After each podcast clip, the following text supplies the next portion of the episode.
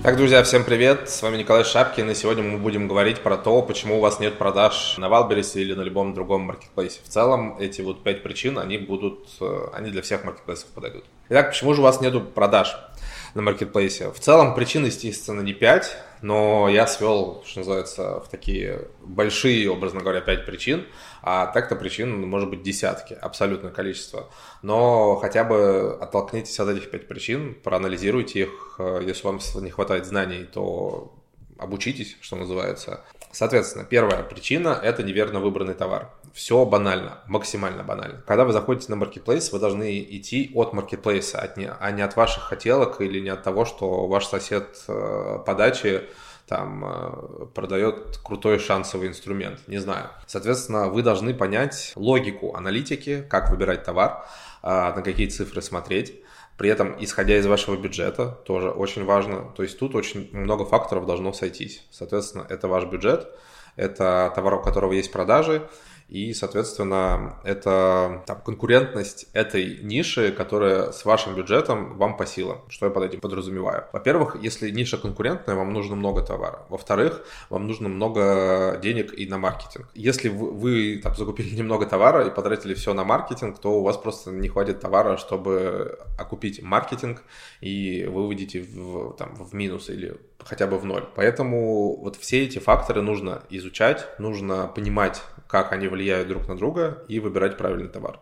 То есть мы смотрим все-таки на цифры, которые дают нам Marketplace, что очень круто. Если вы раньше, образно говоря, хотели бы заняться онлайн-торговлей, то у вас бы не было бы конкретных цифр. Вы бы не знали, сколько стоит вам один лид, вы бы не знали, сколько стоит вам одна продажа, и вы бы тестили, тестили, тестили. На маркетплейсах, естественно, есть тоже тесты, и там на 100% нельзя предсказать, а, пойдет ваш товар, сколько вы потратите на маркетинг и так далее. Но в любом случае с маркетплейсами это намного более простая история, чем с открытием своего собственного онлайн-магазина и там с внешним трафиком, который вы привлекаете на него. Потому что, как я уже говорил, маркетплейс в чем его плюс?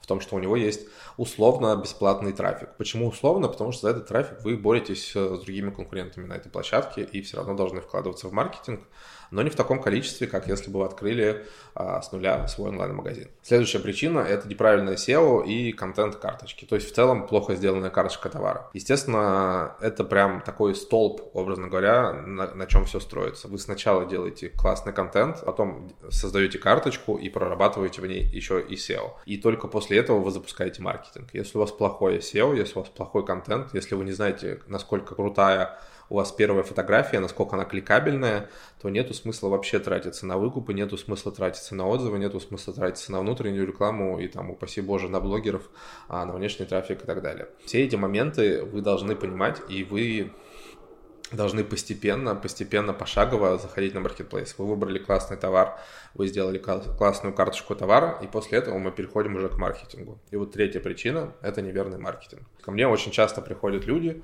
с хорошими карточками товара, надо сказать, но они там в конкурентной нише сделали 10 выкупов, поставили один отзыв, и спрашивают у меня, почему у меня нет продаж. Потому что в конкурентной нише вам нужно больше, скорее всего, выкупов, вам нужна, возможно, более кликабельная первая фотография, и вам важно правильные ключи продвигать еще, потому что тоже не всегда достаточно выкупать все по одному ключу, либо вы, вы выкупили не по тому ключу. В общем, мелочей тут может быть много, но вы просто должны изучить, как сделать вам классную карточку товара, как сделать SEO, как сделать контент, и после всего этого, как все это правильно продвинуть. В 90, не знаю, наверное, 5 случаях э, из 100 э, вам достаточно просто правильно сделать выкупы. Но и это еще не все.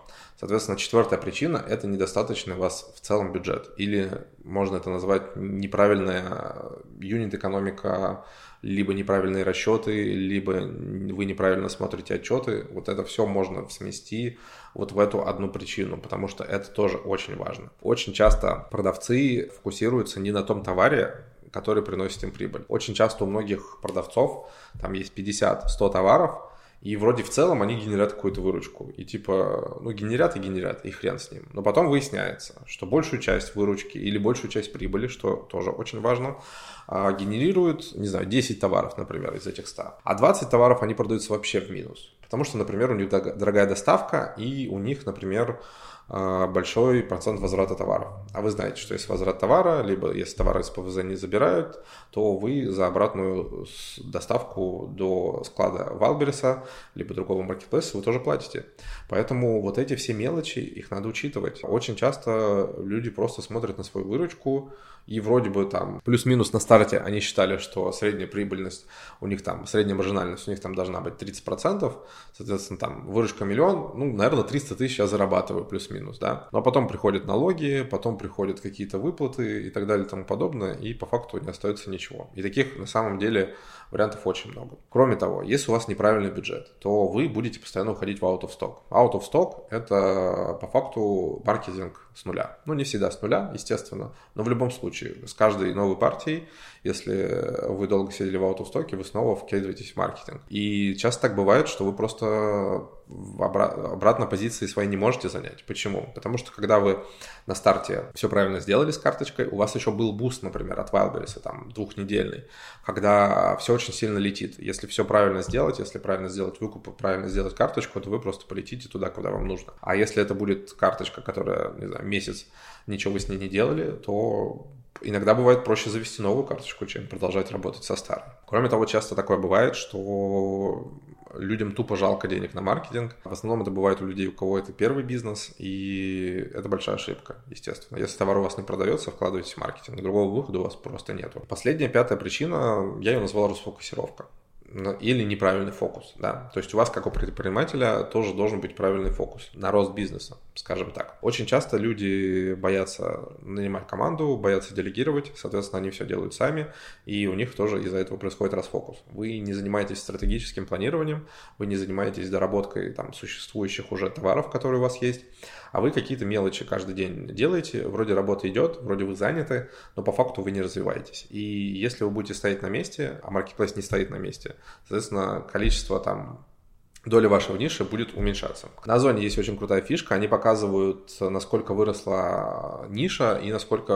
выросли ваши продажи. И вы можете понять, если ваши продажи растут медленнее, чем ниша, значит вы теряете долю в этой нише, что плохо. У людей, кто постоянно заняты, у которых нет команды, такое будет 100%. Кроме того, то, что я упоминал в четвертой причине, то, что вы э, фокусируетесь не на том товаре. Если у вас очень много товаров, вы хотите каждому уделить внимание, но при этом у вас времени не хватает, хватает, и, соответственно, вы не растете вглубь там у тех 10 товаров, да, которые приносят вам основную прибыль, основную выручку, а вы по чуть-чуть, по чуть-чуть дорабатываете все из них, а толку от этого никакого нету. Нужно помнить э, самое простое правило, это то, что 20% действий приносит вам 80% успеха. Вот на эти 20% действий вам ваша фокусировка должна что называется, фокусироваться. Поэтому делегирование – это очень важно. Как только вы начали зарабатывать, как только вы поняли, что модель рабочая, значит, надо делегировать. Кроме того, важная задача предпринимателя – это поиск денег, поиск оборотных средств, а, то есть привлечение финансирования, это кредиты, это инвестиции. Тоже не бойтесь их. Если у вас есть рабочая модель, вы спокойно найдете деньги